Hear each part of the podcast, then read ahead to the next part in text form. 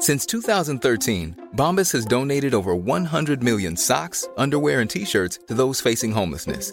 If we counted those on air, this ad would last over 1,157 days. But if we counted the time it takes to make a donation possible, it would take just a few clicks. Because every time you make a purchase, Bombas donates an item to someone who needs it.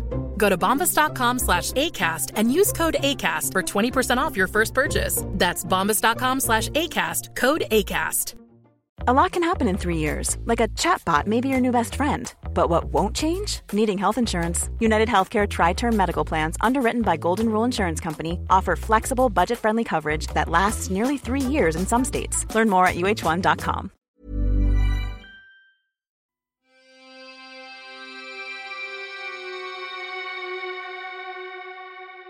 Welcome to Murder Mile, a true crime podcast, an audio guided walk featuring many of London's untold, unsolved, and long forgotten murders, all set within London's West End. Today's episode is about the murder of Diego Piñeiro Villar, a sweet natured boy whose simple act of compassion for a homeless man called Edward Crowley led to an unusual friendship and to his brutal death. And yet, both of their lives were destroyed by an unfortunate series of legal loopholes. Murder Mile is researched using original sources. It contains moments of satire, shock, and grisly details, and as a dramatization of the real events, it may also feature loud and realistic sounds, so that no matter where you listen to this podcast, you'll feel like you're actually there. My name is Michael. I am your tour guide, and this is Murder Mile. Episode 76 The Schoolboy, The Stranger, and the Failure of the System.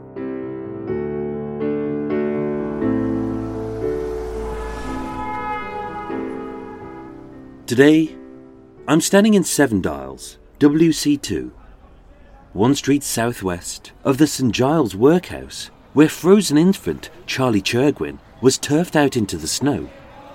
Two streets west of the dank hovel of Marianne Moriarty, who hatcheted her cruel husband to death.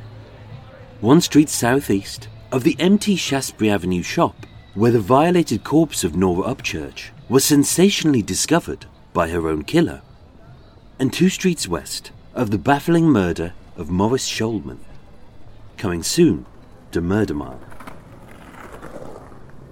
Situated north of Covent Garden Market, Seven Dials is an iconic roundabout marking the convergence of seven streets, including Shorts Gardens and both ends of Mercer, Earlham, and Monmouth Street.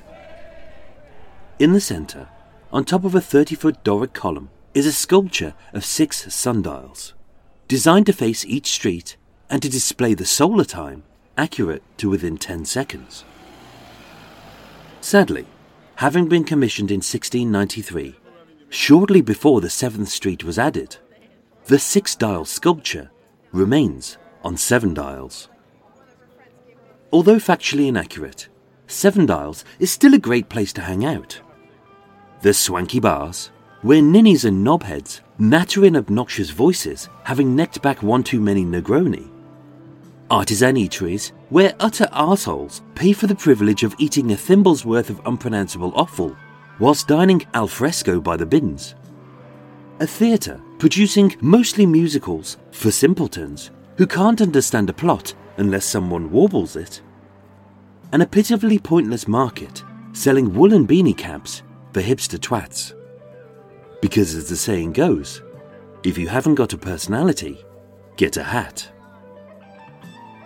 On the northeast apex of Monmouth Street and Shorts Gardens is the Crown Public House. Built in 1833, when Seven Dials was one of London's most notorious slums, and a big inspiration for local scribe Charles Dickens. Although it's now in an epicentre of absolute pomposity, thankfully, it's still a proper pub for normal people, where you can have a decent pint, a bag of crisps, and you should feel safe.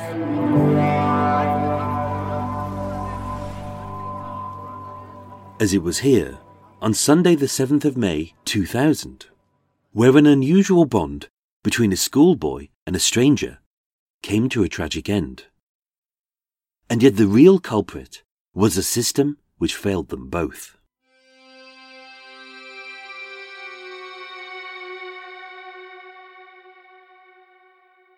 The senseless murder of Diego Piñeiro Villar began 53 years earlier.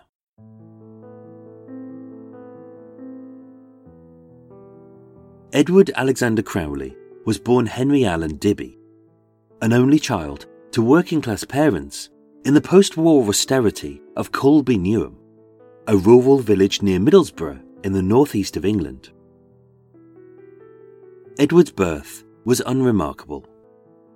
Being small and thin, with grey blue eyes, podgy pale skin, and a wisp of brown hair, he seemed like a healthy little boy. And even though he rarely slept, always cried, and often refused to eat, his worried parents were reassured. He'll grow out of it. Only he didn't. As a baby, he was hard work. As a toddler, he was exhausting. And as a child, he was a handful. But he wasn't wicked, cruel, or criminal. He didn't swear, steal, start fires, or rip the wings off flies. It was like he was on half speed. A distant little boy, forever trapped inside his own mind, whose only friend was imaginary. With his parents concerned, the doctors reassured them. It's just a phase. Only it wasn't. As a teen, Edward was shy and reclusive, so to bring him out of his shell, his mother took him to church. The faith wasn't for him. He disliked all the sins, guilt, and silences, as being at Mass was like being inside his own head. But he loved Jesus' miracles, what he called his magic. And when Edward said he was hearing voices, this was brushed off as nothing more than hysteria or hormones. Only it wasn't. Age 15, although Edward was well read, loving books on gods, magic, the occult, and having taught himself Latin and Spanish, he left school with a limited education. Eager to find his purpose, he started work as a pattern maker in a metal workshop. But being haunted by hallucinations, he lasted only a few months and unable to hold down another job. For the rest of his life, he would live off handouts. In 1972, aged 24, Edward was diagnosed with paranoid schizophrenia, a chronic mental illness which, although incurable, its symptoms can be treated with a lifelong prescription of neuroleptics. But as Edward withdrew further from reality, and the voices and visions in his head got greater, unable to escape his delusions, over the next 20 years, he would attempt to take his own life eight times. And then, in 1994, age 47, with his father dead and his mother in care, Edward disappeared. For the next seven years, Edward became invisible, a nameless nobody living on the London streets, who slept rough behind the Savoy, ate in the embankment soup kitchens, and begged for change in Covent Garden. And with no medical or psychiatric support, he stopped taking his medication. Edward's only salvation was the writing of the notorious occultist, self styled prophet, and practitioner of black magic, Aleister Crowley. So obsessed had Edward become that in 1999 he used what little money he had to officially change his name from Henry Allen Dibby to Edward Alexander Crowley. But to those who passed him, Edward was nothing but a sad little stranger, with brown balding hair a tatty moustache, sad ring lined eyes, and his worldly possessions in a plastic carrier bag. And so, as a shy, reclusive nobody from nowhere, with no job, no home, and no criminal record, in the eyes of the local authorities, 53 year old Edward Alexander Crowley was a danger to no one.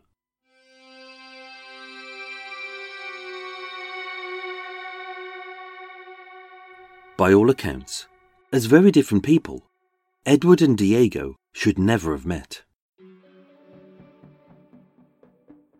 Born in 1998, 12 year old Diego Piñeiro Villar lived a comfortable and uncomplicated life in a small Covent Garden flat within sight of Seven Dials. With his Spanish born mother Angela, his stepfather Juan, and his 15 year old stepbrother Roberto. For the family, life was simple but good. Raised well, although he seemed like an ordinary boy who played football with his pals, cracked jokes with his brother, and ran errands for his mother, Diego was bright, polite, and sensitive. And blessed with short dark hair, chestnut eyes, and a cherubic grin. To those he met, he was instantly likable. But what made him stand out was his compassion. Whether this was a family trait, part of his Catholic upbringing, or simply formed by what he saw, living a few hundred yards from the Royal Opera House and St. Mungo's homeless hostel, seeing such extremes as the fur clad wealthy quaffing champagne in their chauffeur driven Bentleys, and the dirty bedraggled deadbeats shooting up smack by the kiddies' swings in the Phoenix Garden. Diego saw the best in everyone and the worst in no one. So it's no surprise that, although they were very different people, Diego and Edward would meet. Just off Charing Cross Road, on the corner of Stacey Street, and in the courtyard of St Giles Church, is the Phoenix Garden. A communal space for locals whose thickly stacked council flats loom over this minuscule patch of green. Whereas now it's gated, safe, and manicured, back in the May of 1999, the Phoenix Garden wasn't much a ragged walled garden full of daisies and dogplop, stinging nettles and syringe needles, sharp thorns and fragments of porn, with a broken bench, a few squeaky swings, and a wonky roundabout. But in a big bustling city, it was a rare place for the kids to play. On the Maybank holiday, as Diego played footy with his pals in the Phoenix Garden, just yards from his home, the sensitive boy's attention was drawn to several excitable whoops as a gaggle of bored kids hurled stones at a pile of dirty rags. Only as each rock hit, the rags moved, the rags cried, and the rags yelped. Dashing over and demanding they stop, as a dark blue parka hood tipped up, Diego saw a ragged man with brown balding hair, a tatty moustache, sad ring lined eyes, and his worldly possessions in a plastic carrier bag. And although a little battered and bruised, he was okay.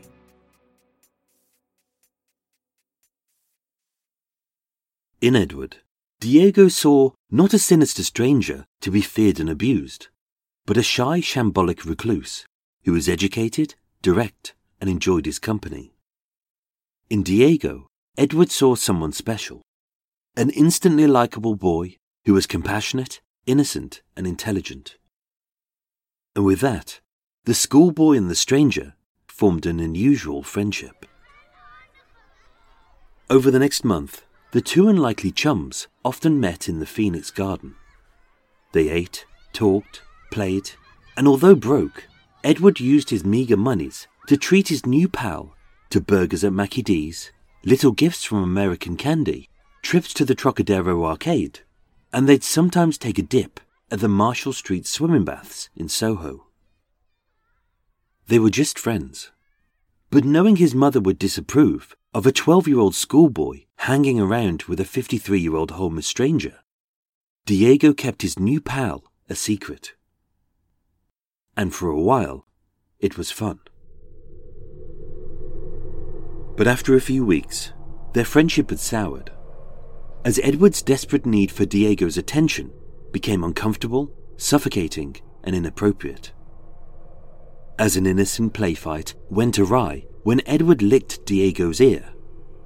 As they wrestled, he tickled the boy's belly button. And as they swam, he softly stroked the skin of the semi clad boy. Although innocent, Diego was intelligent enough to realize that for Edward, they were more than just friends, and so he did his best to keep his distance. Only Edward didn't want it to end.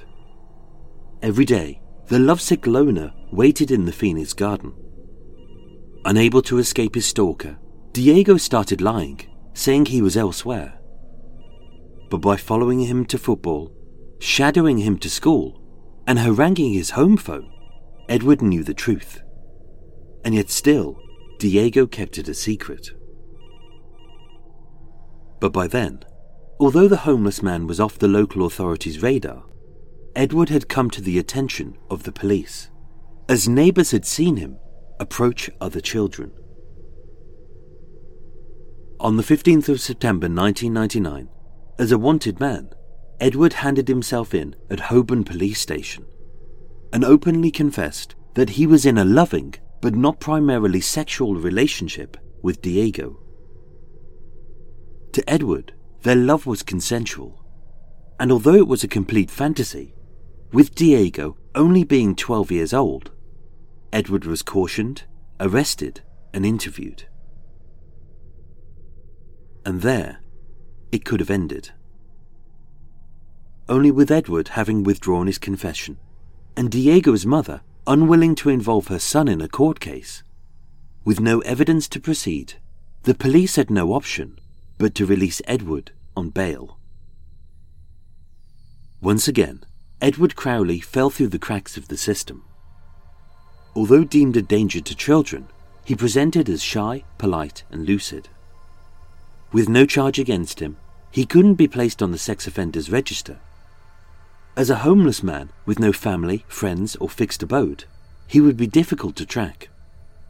And given a full mental health assessment, even though he was diagnosed as a paranoid schizophrenic, as a treatable condition, they couldn't detain him under the Mental Health Act. And so, although they knew that he was a risk, legally, Edward was free. Edward was fine, as long as he was taking his medication. Except downing a daily cocktail of strong antipsychotics to dampen his symptoms, and forced to endure a dizzying array of life sapping side effects like vomiting, nausea, blurred vision, spasms, and seizures, preferring to withdraw from reality. Once again, Edward stopped taking his medication. Edward Crowley was a homeless loner, drifting through the city and lost inside his mind, unaware that the visions, delusions, and voices which plagued him were fantasies. And with nothing to occupy him but time and a well thumbed copy of the Book of the Law by the occultist Aleister Crowley. Feeling spurned by Diego, as Edward brooded, his love for the boy took a sinister turn. A little after dawn, on Wednesday, the 3rd of November 1999, having received reports from worried parents that a man was loitering in the bushes of the Phoenix Garden, the police arrived and Edward fled but on the seat of the children's roundabout, scrawled in neat capitals and daubed using white typewriter correction fluid, the devastated derelict had left a love letter. It read, I'll always love you, Diego. Please forgive me for everything. I couldn't stand the pain. One day, you'll know just how much you hurt me, how much I needed you. I'm sorry. Goodbye having signed it with his middle name of Alex. Below he had wrote, And remember, always cheat on others before they cheat on you, if you're clever enough. I wasn't, and I wouldn't want to be. Bravo, mi chico Latino.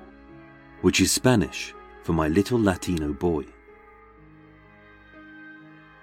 That same day, Edward was arrested and charged with harassment.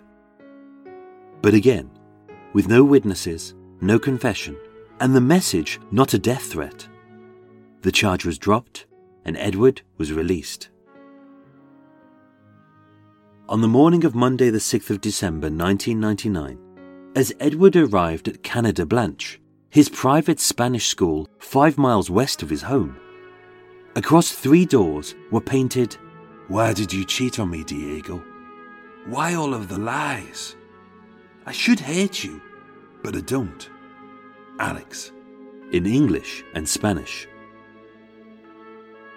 That same day, Edward was arrested again, but all they could charge him with was criminal damage. Tried at Marylebone Magistrates Court, he pleaded guilty to the minor misdemeanor and was given a two year conditional discharge order, meaning that no further action would be taken unless he committed a further offence within the next two years. And once again, he was released. Edward was a free man, free to wander the streets wherever and whenever he liked, whether around Covent Garden, Charing Cross Road, Soho, Seven Dials, or the Phoenix Garden. And as the boy's mother made plans for the family to return to the safety of Spain, a terrified Diego lived in fear, never knowing where his stalker was, but knowing he was somewhere. Maybe around a corner, in a bush, or behind a tree.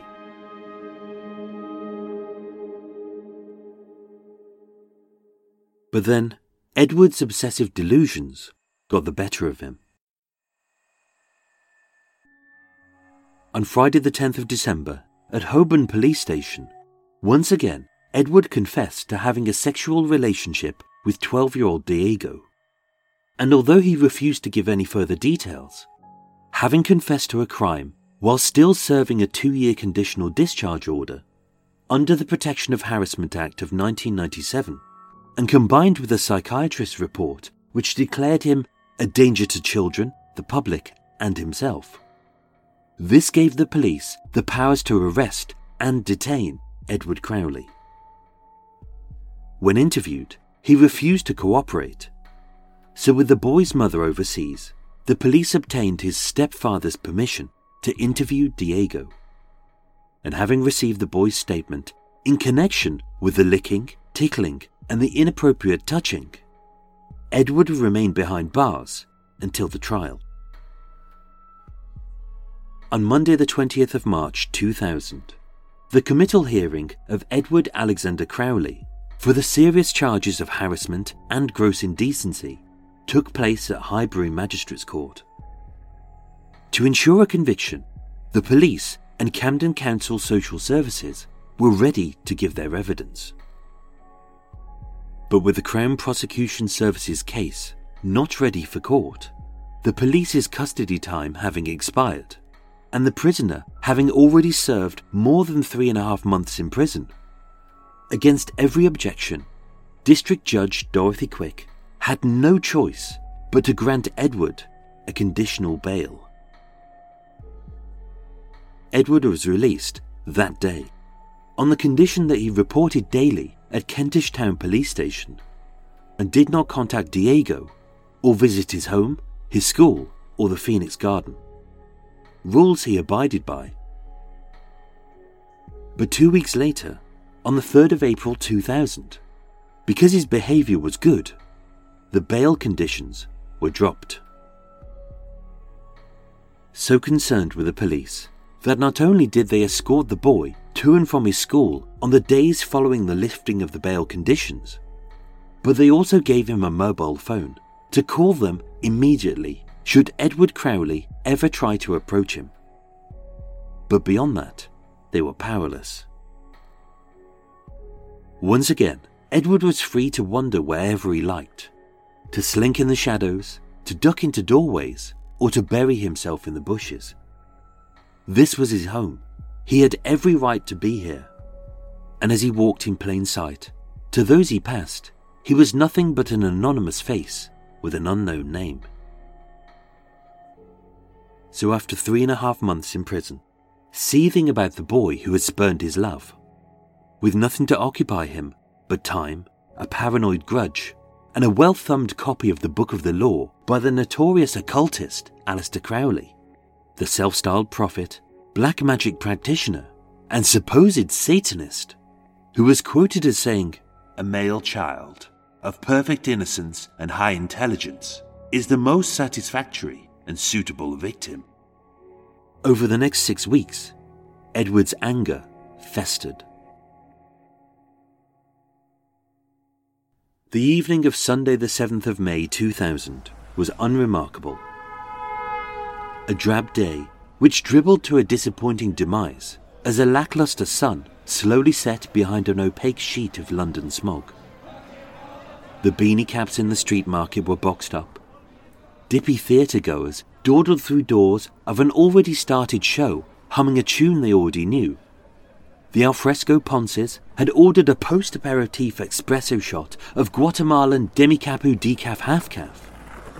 And a smattering of pissheads sat on the six sundialed plinth of Seven Dials, swigging pints and commiserating their final hours of fun before work. Shortly after 8 pm, Diego and his stepbrother left their home near the Phoenix Garden to run a little errand at a nearby shop. The last six weeks had been surprisingly quiet. With no sightings of his sinister shadow, Diego and Roberto scampered towards Seven Dials. The street was broad, bustling, and brightly lit. Feeling safe in a public space, the boys joked and jostled as bonding brothers do, giving each other dead arms, trying to trip each other up, and mocking each other's mother without any hint of irony, as they passed the apex of Monmouth Street and Short's Gardens, outside of the Crown Public House. In the corner of his eye, Roberto spotted a furious blur flash across Seven Dials. He sensed an ominous stale smell, the rustle of a plastic carrier bag, and a tatty moustache poking through a dark blue parka hood. But before he could react, the assailant punched Diego in the face, knocking the bleeding boy off his feet and flat onto the concrete slabs, as towering over the terrified 12 year old stood Edward. Instinctively, to protect his baby brother, Roberto grabbed Edward from behind, jumping on his rigid back, yanking at his veiny neck, and struggling to pull the volatile vagrant to the ground. He grappled harder, and although he was only thin, Edward remained upright, his strength fueled by the vengeful anger of his paranoid delusions. And as he shook the struggling teen off, Roberto crashed to the floor. Only it wasn't in vain. Roberto's bravery had given Diego vital seconds to pull out the phone that the police had given him and to dial 999. But it was as the emergency call went through that Roberto saw that his leg was sore, sticky, and wet. As from the plastic carrier bag, Edward had pulled a kitchen knife. And as its six inch blade dripped red with Roberto's blood, Edward stood over Diego, fuming. The call connected at 8:05 p.m. But all the operator heard was the boy's screams. As with frenzied force, Edward raised the knife high and slammed it deep into Diego's neck and chest. As the staring psychotic stabbed the screaming boy again and again and again and again and again and again and again and again. In total, and again, 30 times. And again, and again, and again, and again, and again, and again, and again, and again, and again, and again, and again, and again, and again, and again, and again, and again, and again, and again, and again, and again. and again.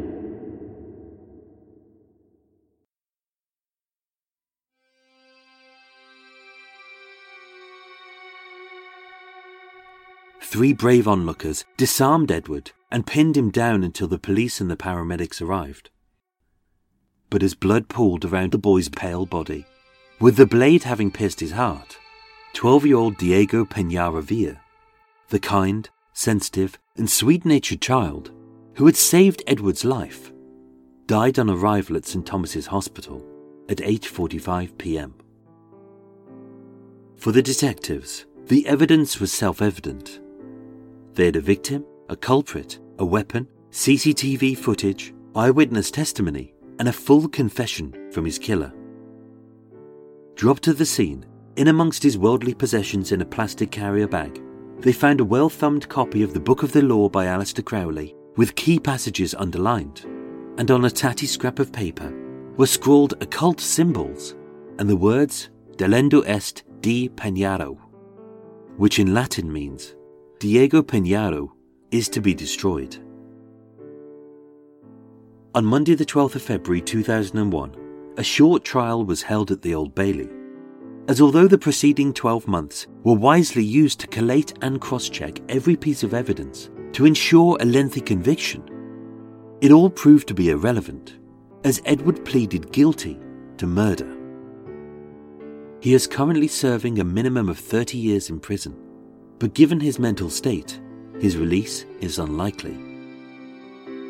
At the scene, cards, teddies, and floral tributes were left by shocked locals.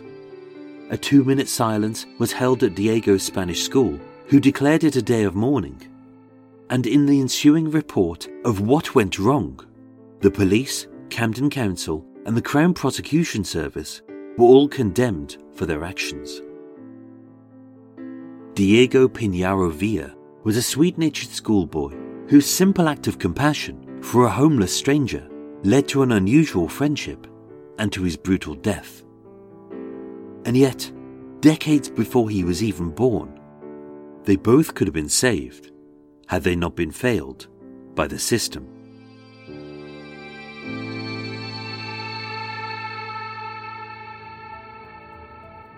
Ladies and gentlemen, thank you so much for listening to Murder Mile. For all of Michael's gut busting, fat shaving, carrot chomping diet dudes, there's more low calorie fun after the break. A big thank you to my new Patreon supporters, who are Amy Brown, April Louise McLucas, and Jonathan Greenwood. I thank you.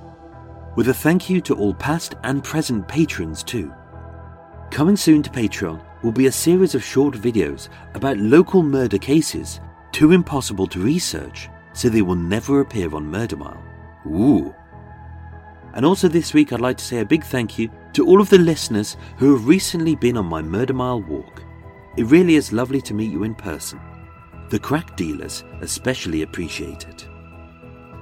And just to say, if you love the murder location videos I post on my blog, all location videos for past episodes are now available via my YouTube channel. As always, there's a link in the show notes. Murder Mile was researched, written, and performed by myself, with the main musical themes written and performed by Erik Stein and Jon Boux of Cult with No Name. Thank you for listening, and sleep well.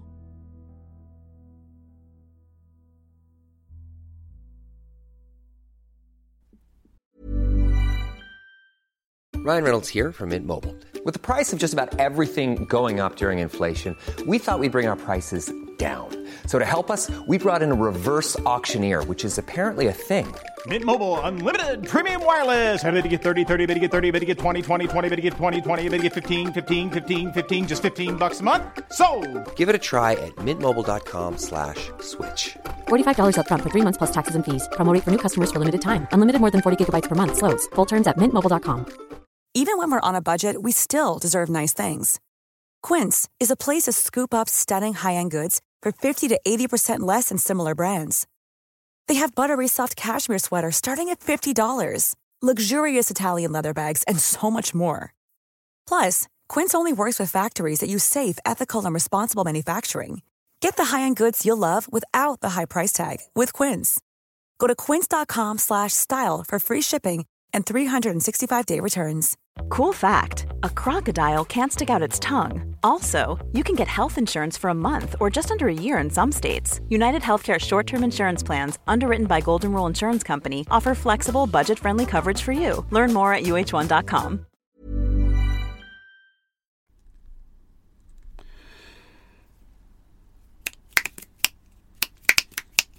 And that is that. And that is that. Mm, mm, mm. And that is that. Uh, uh, uh. That was okay. I think I did okay on that one. Couple of mistakes, but but I'll fix it soon. So, everyone, Hey, why am I still doing this? Um, hey, everyone, welcome to. Um, I seem to be in a, uh, caught in a bit of a loop of. Uh, uh, uh, uh, hey, everyone, welcome to Extra Mile. This is the part of the show where I waffle. Waffle, waffle, waffle. Only it'd be a diet waffle this week, wouldn't it? Not a proper waffle, it'd be a diet waffle. Hey, everyone, how are you all? Are you all good? Are you all happy? Are you all well? Are you all brimming with excitement? Are you all are you all bristling bristling? Good good use of a word. Uh, bristling with excitement. Uh, it's Friday today, weekend tomorrow. Obviously, for those of us who work Saturdays and Sundays and Mondays and Tuesdays and Thursday, and Fridays, it kind of is irrelevant, but it'll be good fun. I'm out tomorrow. I was out last yesterday. That was quite nice. Out tomorrow, which is good. Looking forward to that. So I've been trying to power through, get this episode written and ready because I'm away this weekend as well. Uh, going up to see my gran, uh, who's in the care home. She doesn't know who I am, but you know what? It's nice to go and see her. Uh, oh, intro, Extra Mile. E- extra Mile, you all know this bit. You can say it with me. This is Extra Mile, the unedited, unscripted, blah, blah, blah, blah, blah, blah. This is where I'll, t- I'll tell you some extra stuff about the episode that you've just heard about. Shortly, there's some extra stuff that didn't make it in. Uh, they'll probably, I, I doubt there'll be stuff edited out. I think this one's pretty crisp as an as an episode. I think it works nicely. Uh, I'm gonna put on my tea. Uh, as always, I'm st- I'm still on my diet, so um, let's. Uh, you can join me if you like. This can be part of, part of the episode. You can put your tea on now, um, and then we'll have a cup of tea together. Unless, of course, you're outside. Uh, then you can't put your tea on unless you've got a campfire. You make a campfire, you can make a tea or you could or you go into a tea shop and order your tea now. Uh, unfortunately, because I'm still on my diet, I'm having my uh, my antioxidant green tea. Uh, yeah, yeah. Diet update. I'll go straight into diet update. So this is day. What is this? Day twelve. D twelve. D twelve the diet. Uh, it's going all right. Going all right. Not too bad. Haven't had any chocolate. Haven't had any biscuits haven't had any cake. Well, I had one cake, courtesy of uh, uh, Phil Cowley, who very kindly came on the tour. He went to the. If you've been on the tour, he went to the. The uh, the the cake the the tea shop halfway through with the rude man in it the rude man. And Phil very kindly bought me a bran muffin. I'd already done 24,000 steps I'd already done my 10,000 steps for that day. I thought what the hell? I haven't had a cake. And it didn't look too unhealthy. It looked healthy enough so I ate that. That was delicious. Thanks Phil. Uh, but apart from that I've been really good. I've been eating uh, oily fish, uh, fresh vegetables, fruit, three piece of, three piece of fruit for breakfast, fruit at lunch. Uh, then I have uh, normally some fish sticks. Uh, do you know there's just they're meant to they're meant to be I think they call them crab sticks, but there's no crab in them, and there's it's just basically mashed up fish that looks like crab legs, but it's not. Uh, I quite like them, and they're they're low calorie and they're they're good for you as well. Well, supposedly. Uh, I've been, pretty much been off wheat and yeast, and that's really helped. Within a week, I think my stomach has gone down by half. My big old fat gut. And I think all that was was just basically all the wheat and the yeast and all that and all the bulk. So it's amazing. You, you, you cut wheat out your diet, which really we're not designed to eat anyway, uh, and it's really helped. So I've I've had uh, some rye bread, which has got me through. That's been really nice. I've enjoyed going back to rye bread. I miss that. We used to have that in the mountains years ago. Uh, so that was nice. Uh, lots of olives, lots of garlic. I'm on my green tea at the moment, which is full of antioxidants. That's helping. And I'm trying to keep to my uh, 10,000 steps a day, but usually I try and hit about 20 to 30,000, which is good. So weight is dropping off, which is really good. I'm not feeling as as uh, flabby, which is good. Feeling quite alert as well, which is good. I think if you eat too much crap, uh, you tend to notice it. You tend to notice that you, you feel really sluggish and you know your brain's not as active. Whereas if you eat well, your brain and your body feels really good afterwards. So uh, yeah, I'm enjoying that.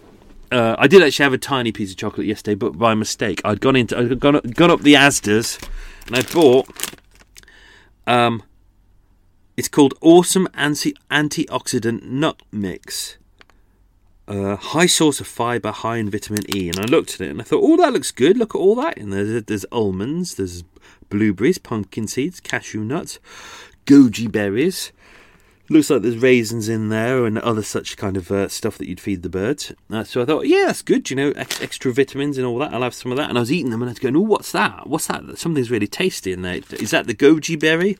And I looked in it, and I realised it also contains dark chocolate.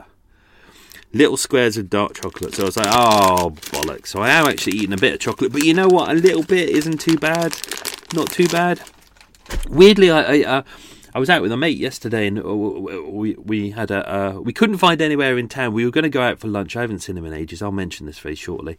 Uh, couldn't find anywhere to eat. We are in Liverpool Street. I went to a pub. And we went, well, we'll grab a burger here. Or, you know, I thought bollocks to the diet that day. Walked in, 15 quid for a burger. 15 quid and we were like no balls to that. So we we did a Tesco's. You know, you go to Tesco's, you can get a sandwich and a drink and a bag of crisps for uh, three quid. So we did that, and I haven't had bread in in like you know ten days, and uh, I haven't had what's oh I had a bag of Wotsits. That was good. God, I felt really weird for about three hours afterwards. I felt really kind of out of it, and uh, I felt like I was drunk. I was sitting on the train coming back, thinking, I know that we'd said we were going to have a pint. We didn't have a pint. But God, I did feel like uh, I was a bit woozy there. So uh, yeah, here's my antioxidant green tea.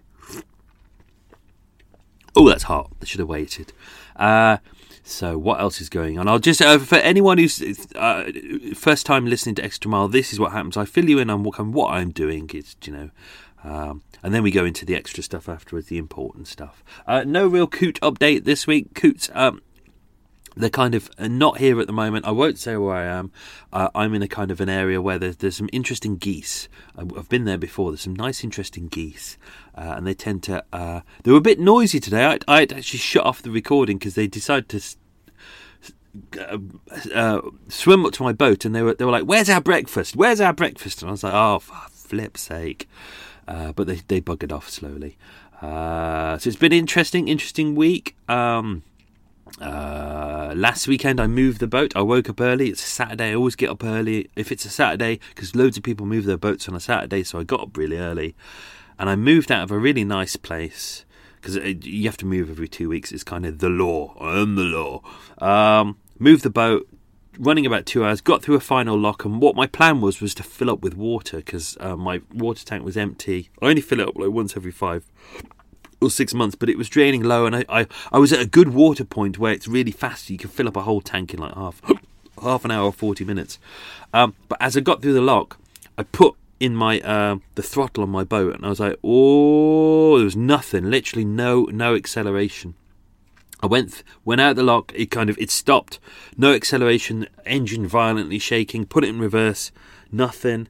Uh, I thought it could be something around the propeller sometimes, but what happens if you get something around your propeller, your tiller arm, which is basically your boat's steering wheel, basically, but starts violently shaking, and you're like, oh, okay, something's around my prop, but it was silent, nothing was happening, and I got nothing in acceleration or, or uh, deceleration, and w- when you have that on a boat, if you've got no engine power, you've got no steering. So I was a 15 ton boat basically drifting down the canal towards other boats and, and towards other pla- some plastic boats, which I would have just gone straight through.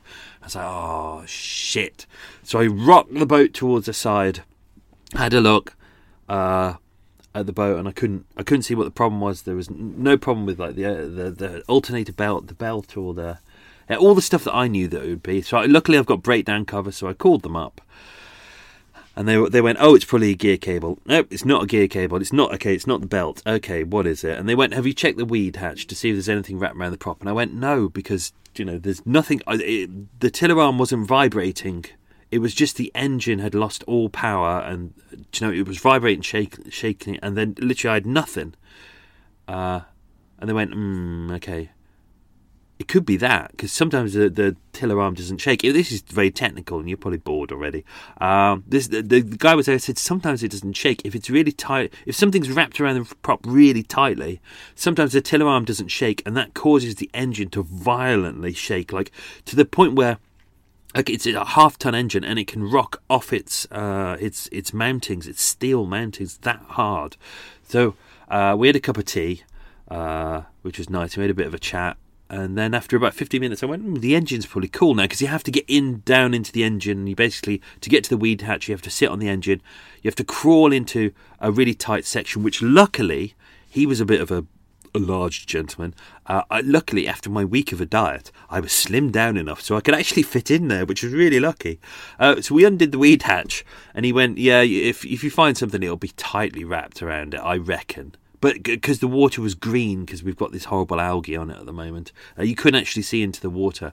So I put my arm in. I went, "Oh." There we go. I think I found what it is. I did actually say to him, "It it feels rubbery, it feels like the kind of thing you would find in a Soho shop, you know. I didn't want to go into any more descriptions about that. And then we had a good old conversation about the things that he's found wrapped around props, like uh, uh, a mattress, uh, uh some scaffolding. He said he found wrapped around the prop. Uh, someone recently found uh, something that was wrapped around the prop, and in, in it was a World War II hand grenade. Uh, welcome to London. Uh, but as I pulled it out, I was like, oh, I think I'm pulling it out. I think I'm pulling it out. And what it put, turned out to be was someone's bag. So it looked like someone had been mugged.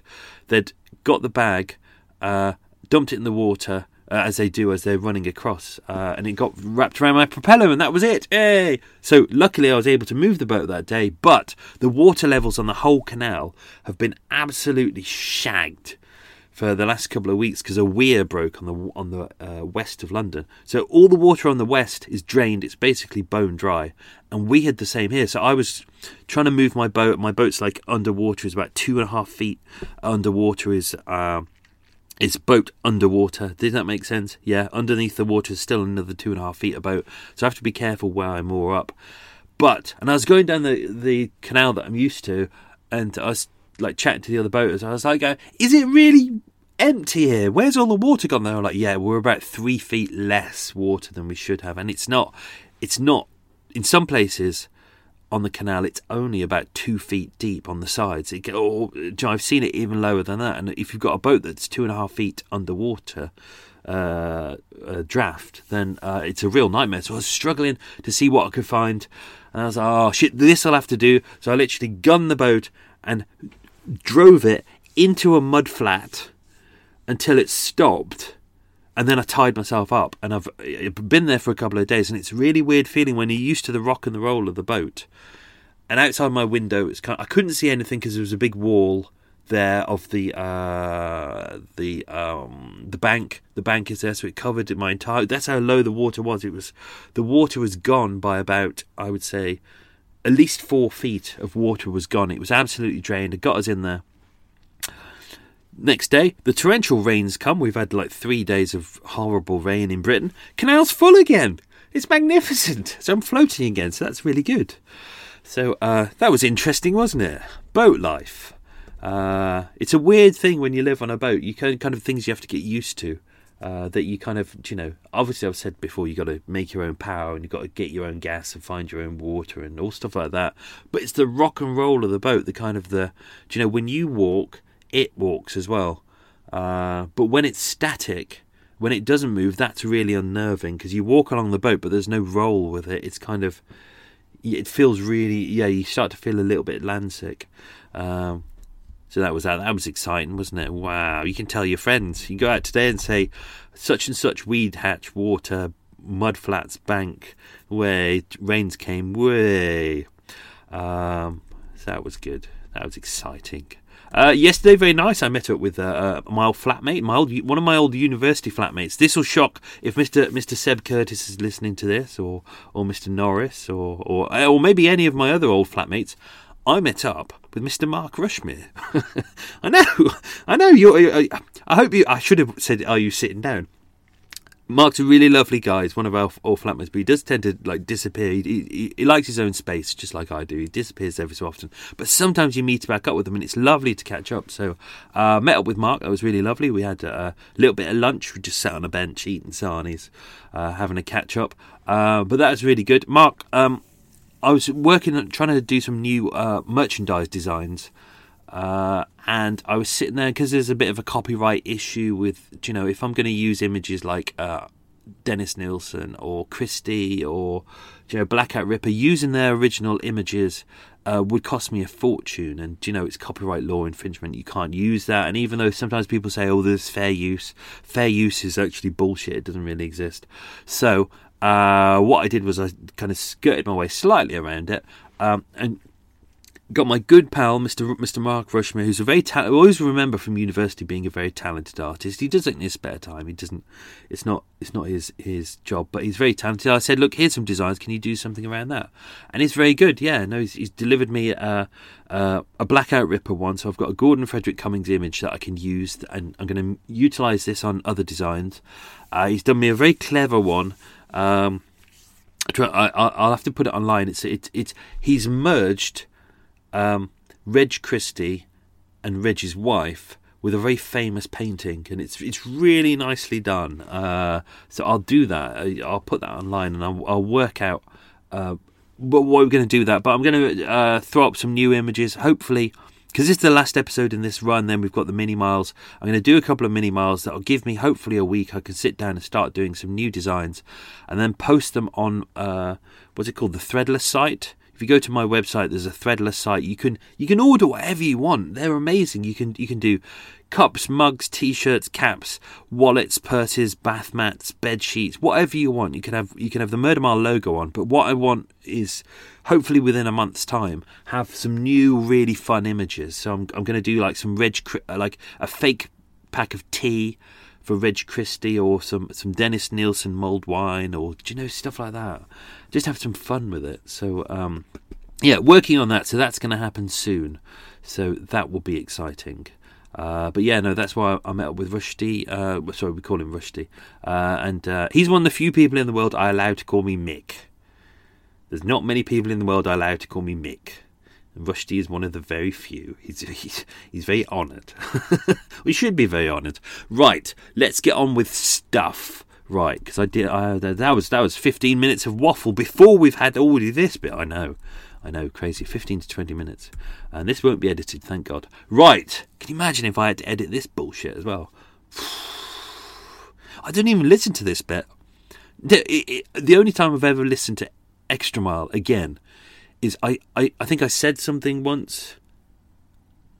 I can't remember. I mentioned someone's name or a product or, or, something that was too early that I couldn't mention. That I thought to myself, shit, I can't mention that. So I went in and took it out. It's, the only edit I've ever made in all of the Extra Mile episodes.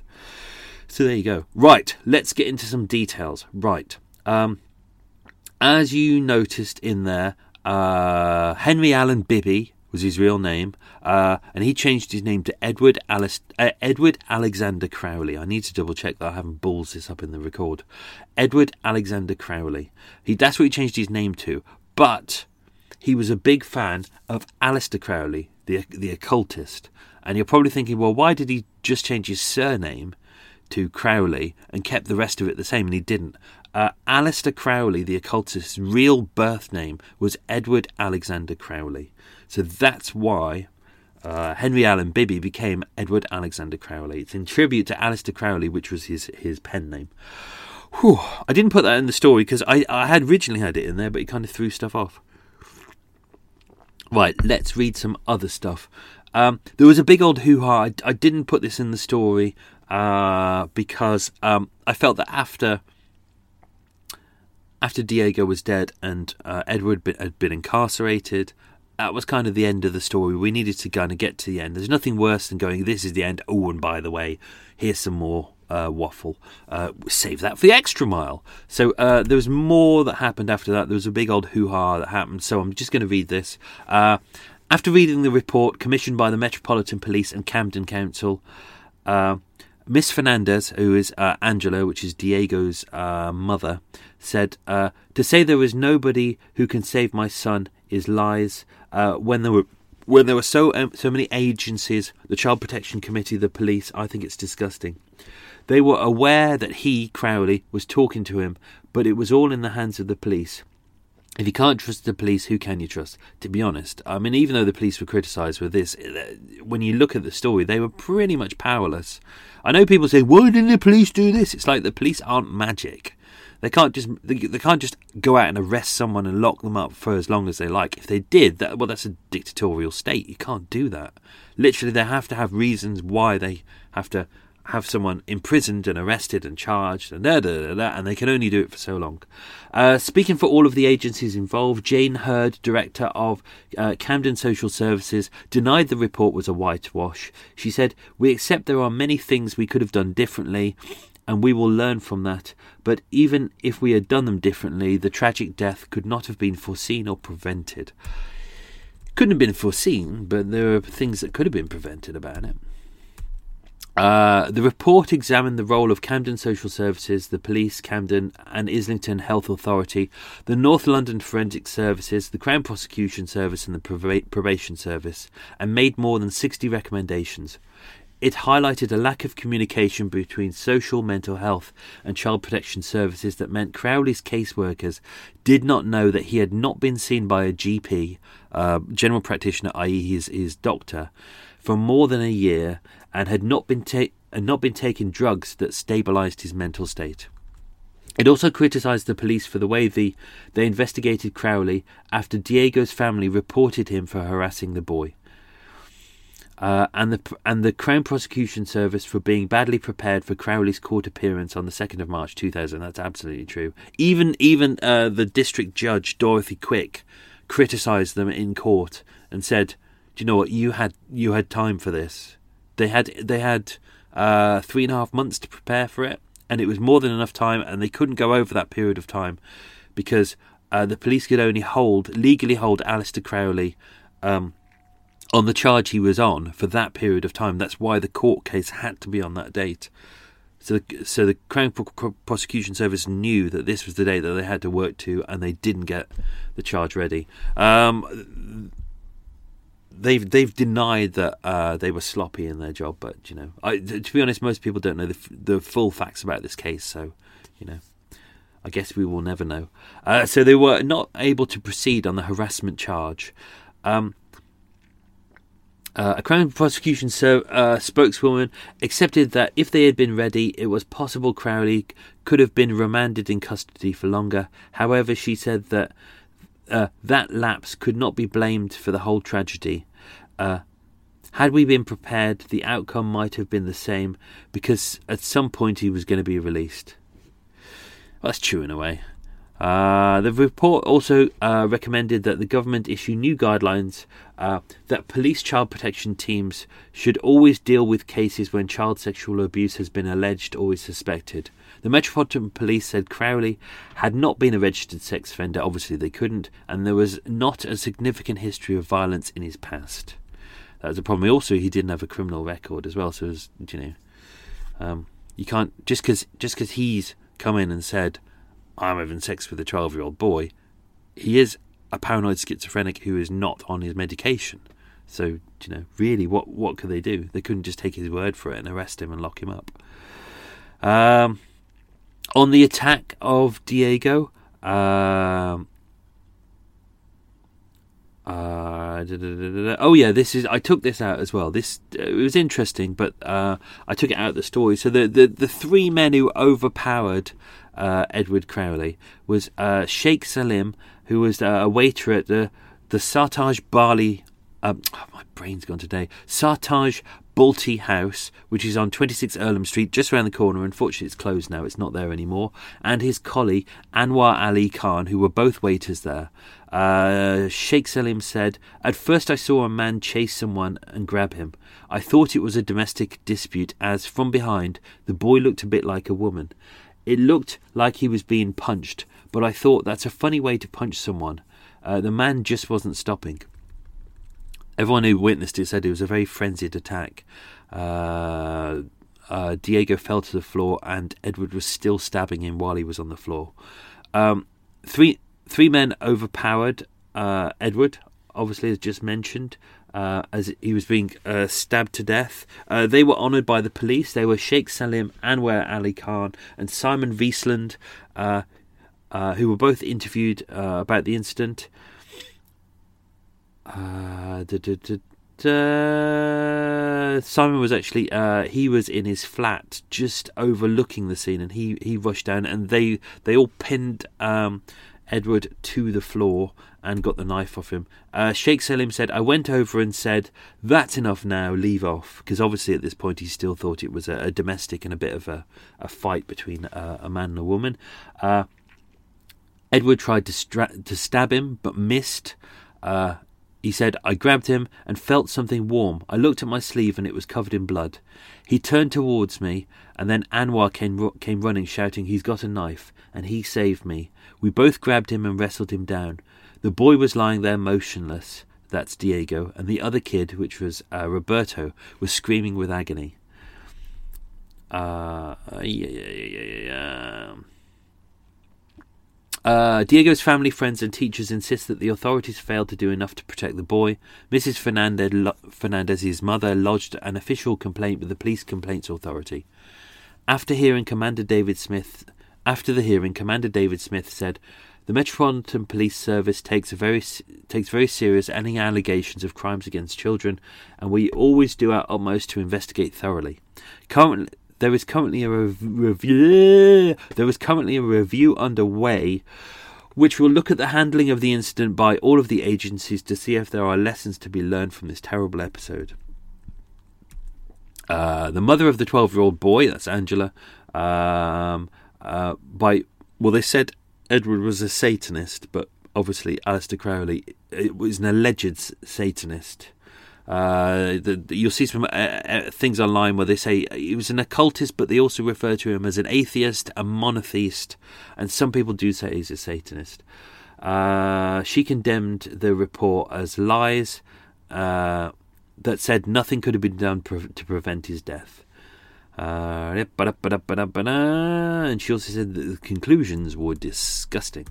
Um, the trial was held on the 12th of February 2001 at the Old Bailey, as mentioned. It was a short trial uh, because Crowley had pre- pleaded to the charge of murder and the attempted murder of Roberto. Uh, obviously, he was tried for the serious charge. Obviously, he pleaded guilty, so he was tried for the serious charge of murder, uh, murder of a child, which is 30 years minimum before uh, parole can be considered. Uh, but the attempted murder charge on Roberto was left on file because obviously it's a lesser charge, so they just focused on the more uh, serious charge. Uh, there were heated scenes in the court at the time. Angela Fernandez, his mother, uh, ran to the foot of the dock, yelling in English and Spanish at Edward Crowley. Um, uh, Assassino Crowley, bastard, I want to kill him. She screamed and threw several objects at the dock. Uh, it's it's unclear from a lot of these things what the objects were. Some people say it was files. Some people say it was a jug of water.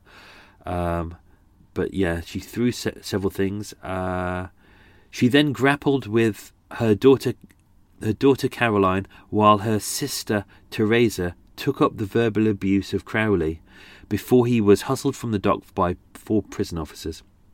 After the three women were ordered from the court, Miss Fernandez twisted her ankle and was taken to hospital. Uh, after they were hustled from the court by police uh, and officials, the Common Serjeant of London, Judge Neil Denison, sentenced Crowley, who admitted killing uh, Diego, to life imprisonment. Uh, as mentioned, this is a minimum of 30 years before parole is considered, but obviously, given his. Um, I mean, he, when he's in prison, he'll he'll get his medication, he'll get the treatment that he needs, he'll get the psych, he'll get regular access to a psychiatrist. So, do you know, um, maybe his his mental health condition will actually be sorted, but obviously he won't be he won't be allowed to leave prison for 30 years. And given the fact that he's 53 now, that'll mean he's minimum 83 years old before he's released, uh, which will be. And that'll be in about 11 years' time. Not long now.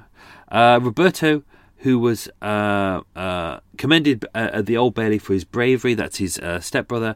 Uh, after receiving severe injuries trying to protect Diego, he uh, he was taken to hospital. He had some severe injuries to his leg. They were deemed not life-threatening, and he was released a couple of days later. the trio, who I've mentioned, the three men who pinned Edward to the floor, received an award from the Metropolitan Police for their courage. the the mayor of Camden uh, presented a, a, certificate of commendation at Camden Council Town Hall, and Frank Dobson MP, Frank Dobson, who was MP for Holborn and uh, St Pancras, said, They risked their lives for the sake of a total stranger.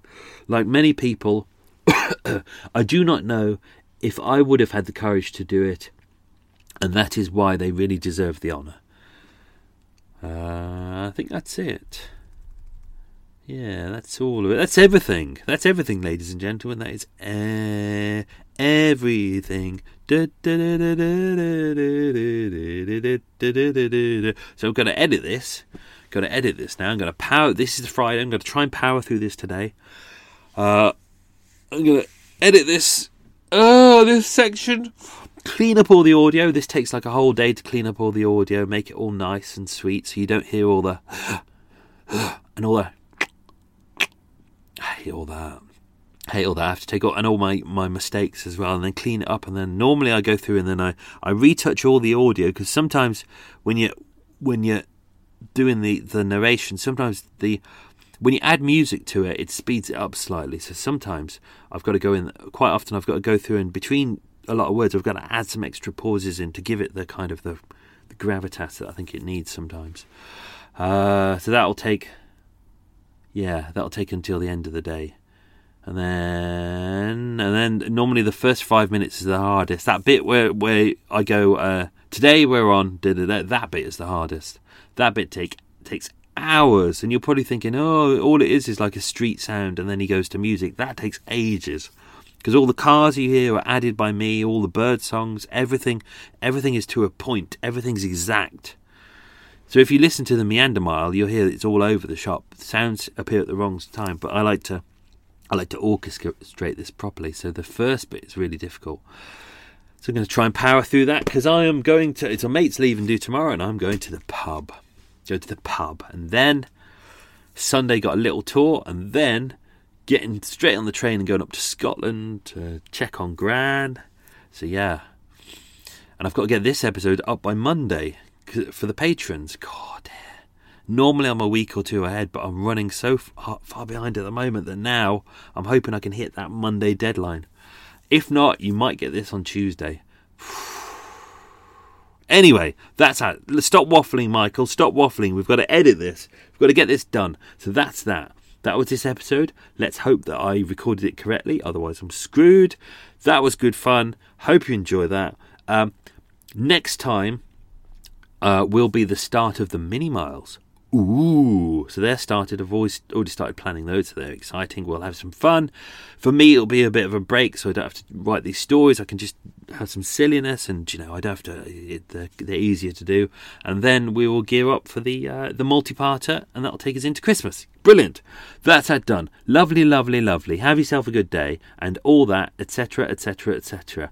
Tatty bye. Bye bye bye bye bye bye bye bye.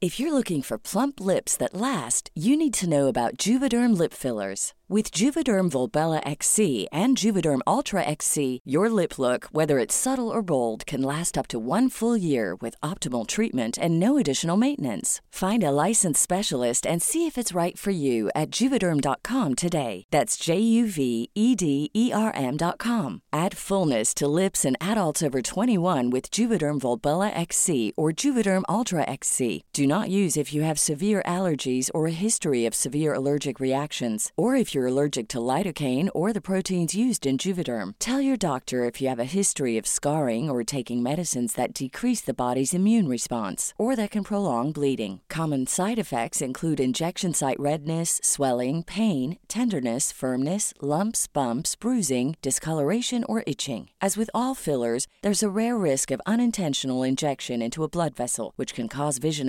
abnormalities, blindness, stroke, temporary scabs, or scarring. For full important safety information, visit juvederm.com. Planning for your next trip? Elevate your travel style with Quince. Quince has all the jet setting essentials you'll want for your next getaway, like European linen, premium luggage options, buttery soft Italian leather bags, and so much more. And is all priced at 50 to 80% less than similar brands. Plus, Quince only works with factories that use safe and ethical manufacturing practices. Pack your bags with high-quality essentials you'll be wearing for vacations to come with Quince. Go to quince.com slash pack for free shipping and 365-day returns.